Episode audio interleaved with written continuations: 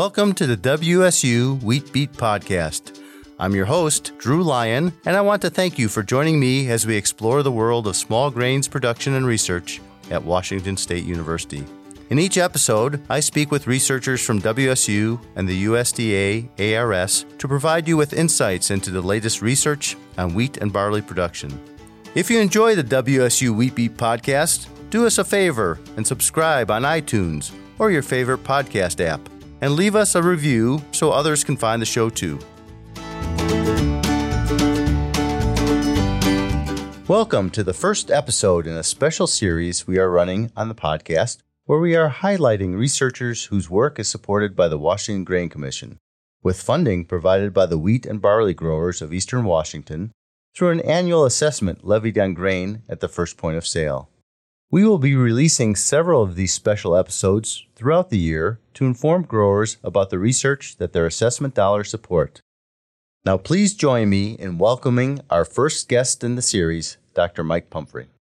Mike is professor and Orville Vogel Endowed Chair of Spring Wheat Breeding and Genetics at WSU.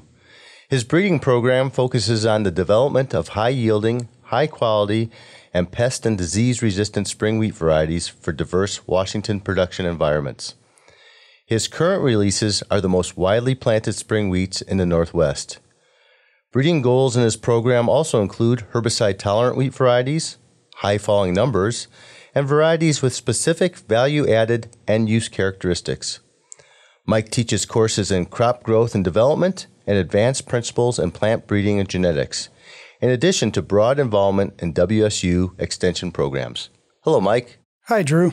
So, um, your spring wheat program, uh, breeding program, received just under a half million dollars in fiscal year 2024 from the Washington Grain Commission. What does this money allow you to do that wouldn't get done without it? Well, um, you know, it, it, basically provides the core support for our entire program. So the growers are, are reinvesting, and we really appreciate that support from them. Um, the uh, technically it's broken down. I, am funded on four projects. Um, one is my core spring wheat breeding effort. The second is is basically the same thing but separated uh, to capture our greenhouse and laboratory breeding efforts. Um, and then the third is um, supporting our um, quality lab technician that, that does all the grain quality analysis in the Western Wheat Quality Lab, uh, USDA uh, Western Wheat Quality Lab. And then the fourth is focused on Hessian fly, which is a kind of spring wheat specific you know focus although we have expanded that to include winter wheat and barley research as well so the core staff that, that operate those programs are uh, basically about 80% funded by the Grain Commission to carry out that work. Okay, so major uh, contributions. yeah, yeah, it, yeah. You know the federal funding for that kind of long-term sustained program um, is is not all that possible. You know, we, we get federal grants to do specific research projects, you know, to, to tackle specific, you know, timely problems. But the 50, 60 year plus history of spring wheat breeding, specifically in this region, has been funded and continues to be funded by primarily the Grain Commission. Okay. So, speaking of federally funded research, what do you have some federally funded research projects currently going on? Uh, yeah, we uh, at Current are um, funded to work in areas of heat and drought tolerance and, and just overall wheat productivity through a national USDA CAP grant. Um, so, this is a consortium of, of over 20 universities, uh, wheat breeding, where resources in certain areas are pooled so that we have greater resources to develop tools for genotyping and phenotyping and, and uh, you know, application of advanced technology. Um, we also have a, a, federally funded NIFA project on grain micronutrients. And so basically trying to breed for more nutritious wheat um, through um, micronutrient concentration. And uh, we're increasingly also um, working through another federally funded project on specific ways of screening heat and drought tolerance using novel methods in, in collaboration with Andrei Smertenko and uh, in the Institute of Biological Chemistry here at WSU. Okay, so all those topics would have national, maybe international implications, but also quite relevant to to Washington. Yeah, 2023 is a very good example of, of why we need to uh, be vigilant and, and uh, maybe more aggressive on breeding for heat and drought tolerance in spring wheat. Yes, it's uh, looking pretty dry out there at this uh, time in June as we record this podcast. Um, how is the spring breeding program going uh, with this near record temperatures and lack of moisture across the state? Um, you know, it's it's been a very interesting year. Uh, growers have experienced this, you know, just the same as the breeding program. Most of our trials are on farmer fields, um, where we're doing evaluation, whether it's for the the core breeding efforts or even some of the federally funded or other funded research. And um, it's been tough. You know, we we were backed up by um, cold soil moisture, too much rain, you know, early on, and then the the spigot shut off and the the furnace kicked on, and so um, everything has been very compressed. So we we are literally taking. Um, notes and, and making decisions in the breeding program that we are that are probably three weeks ahead of schedule which is not good. No. Um, that you know we need a long, you know, wet growing season to, to have good spring wheat yields, and so it's it's kind of daunting when we're already looking at taking something like just um, heading notes or flowering notes here in Pullman um, about at least three weeks ahead of schedule, even though we planted what I would consider two to three weeks later than normal. So that would uh, reduce probably the amount of vegetation capable the, of say it turns cool and, and wet now, you've already probably hurt yield potential a little bit. Yeah, um, absolutely. You know, we we uh, most of our locations were getting past the point where, unless the conditions were exceptional, we're not going to see additional tillering. Um, the tillers have already been abandoned or aborted by the plant, um, and so, you know, there's still a, a chance for a, a, high quality crop, you know, that finishes strong if we can get some moisture. But, but definitely, we've we're looking at a below average wheat yield or spring wheat yield year. Yeah, I, I, think even our winter wheat yields don't aren't going to set any records on the high side this year. No, and this is uh, this year reminds me a lot of 2015. Um, I don't we don't talk about that as one of note necessarily compared to some of the the good years or 2021 when it was really bad for for wheat and spring wheat specifically. But but uh, you know if if if we can't get a you know some moisture here over the next three to four weeks, it's going to be a pretty tough spring wheat crop year.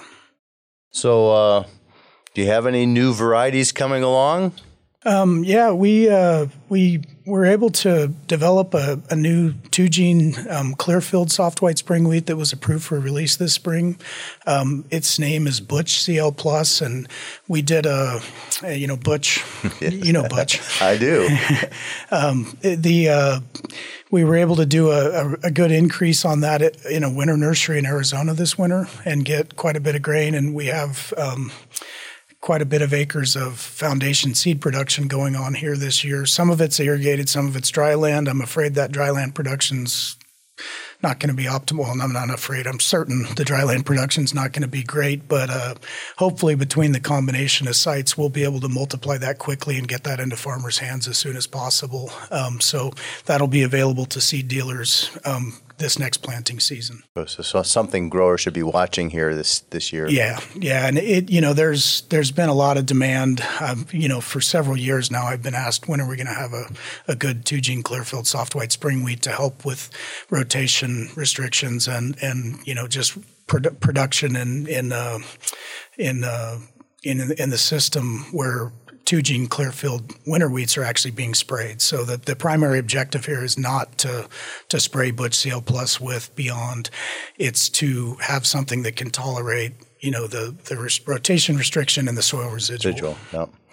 Yep. That's in some of our drier areas where people have used that continuously for a while. There, there definitely is a residual level out there. Yeah, and and Butch is a you know I like it. It's a it's a cross between mainly Seahawk and Ryan parentage. It's got a really strong uh, background for disease resistance, Hessian fly resistance, aluminum tolerance.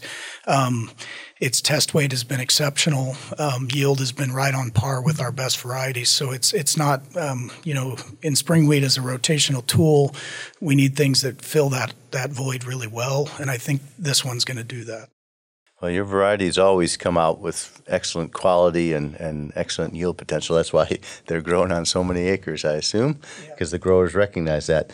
Um, as we speak, we're about to enter, uh, you know, another year of budget cuts at the university. How how how do these reductions impact the spring wheat breeding program? Well, you know, um, it's it's never good getting your your budget cut, um, but we've been fortunate mainly because of the strong support of the Grain Commission. Um, you know, we were already facing issues of inflation, sal- you know, um, input costs, and so the Grain Commission did award you know our full ask on on the projects this past cycle. Um, that helps, but you know, certainly on the on the flip side um, we've been very fortunate because the varieties we've developed through Grain Commission support have been successful and adopted. Um, the royalty revenue stream that's been you know coming back to the university is, is finally basically looking forward this year starting to pay back um, well it's been paying back we, we've got a, a beautiful greenhouse facility but um, we're we've been approved and are going to be able to use royalty funds to backfill the, the state budget reduction that was was uh, passed on to me this year. So so we're whole, um, and and that's basically thanks to the growers. Um, you know, either directly through checkoff dollars into the commission or indirectly by choosing to plant varieties that uh, that are giving royalty revenues directly back into the program. And you mentioned royalties and, and the beautiful greenhouse facility. Basically, those royalties for a number of years has been going into picking up the remaining costs of that facility. Yeah, Is that the, correct? Yeah, the the you know the royalty genera- or the royalty collection and on WSU varieties technically started in about 2013. Um, we built that greenhouse facility in 2015, and essentially all of the funds um, have been directed at paying for that greenhouse expansion um, until 2024. Okay. So it's been it's been over a decade, um, but we're uh, we're happy to retire that greenhouse debt and. Uh, and and start putting some of that money directly into the breeding program. Um, for now, like I said, it's it's to to help cope with some of these budget cuts. But um, looking forward the next year or two, it, it'll actually help us continue to you know thrive and, and expand. Okay, again, evidence of the strong support of the growers of Washington to support certainly the program and WSU in general. Thank you, Mike. It's uh, good to hear what's going on in the spring wheat breeding program. There are definitely some challenges this year, but uh, I think your program is up to uh, finding answers for these growers um, despite a challenging year like this. Thanks for joining me today. Thanks, Drew. Thanks for joining us and listening to the WSU Wheat Beat podcast. If you like what you hear, don't forget to subscribe and leave a review on iTunes or your favorite podcast app. If you have questions or topics you'd like to hear in future episodes, please email me at drew.lyon. That's L Y O N at wsu.edu. You can find us online at smallgrains.wsu.edu and on Facebook and Twitter at WSU Small Grains. The WSU Wheat Beat podcast is a production of CAHNRS Communications and the College of Agricultural, Human, and Natural Resource Sciences at Washington State University. I'm Drew Lyon. We'll see you next time. The views, thoughts, and opinions expressed by guests of this podcast are their own and does not imply Washington State University's endorsement.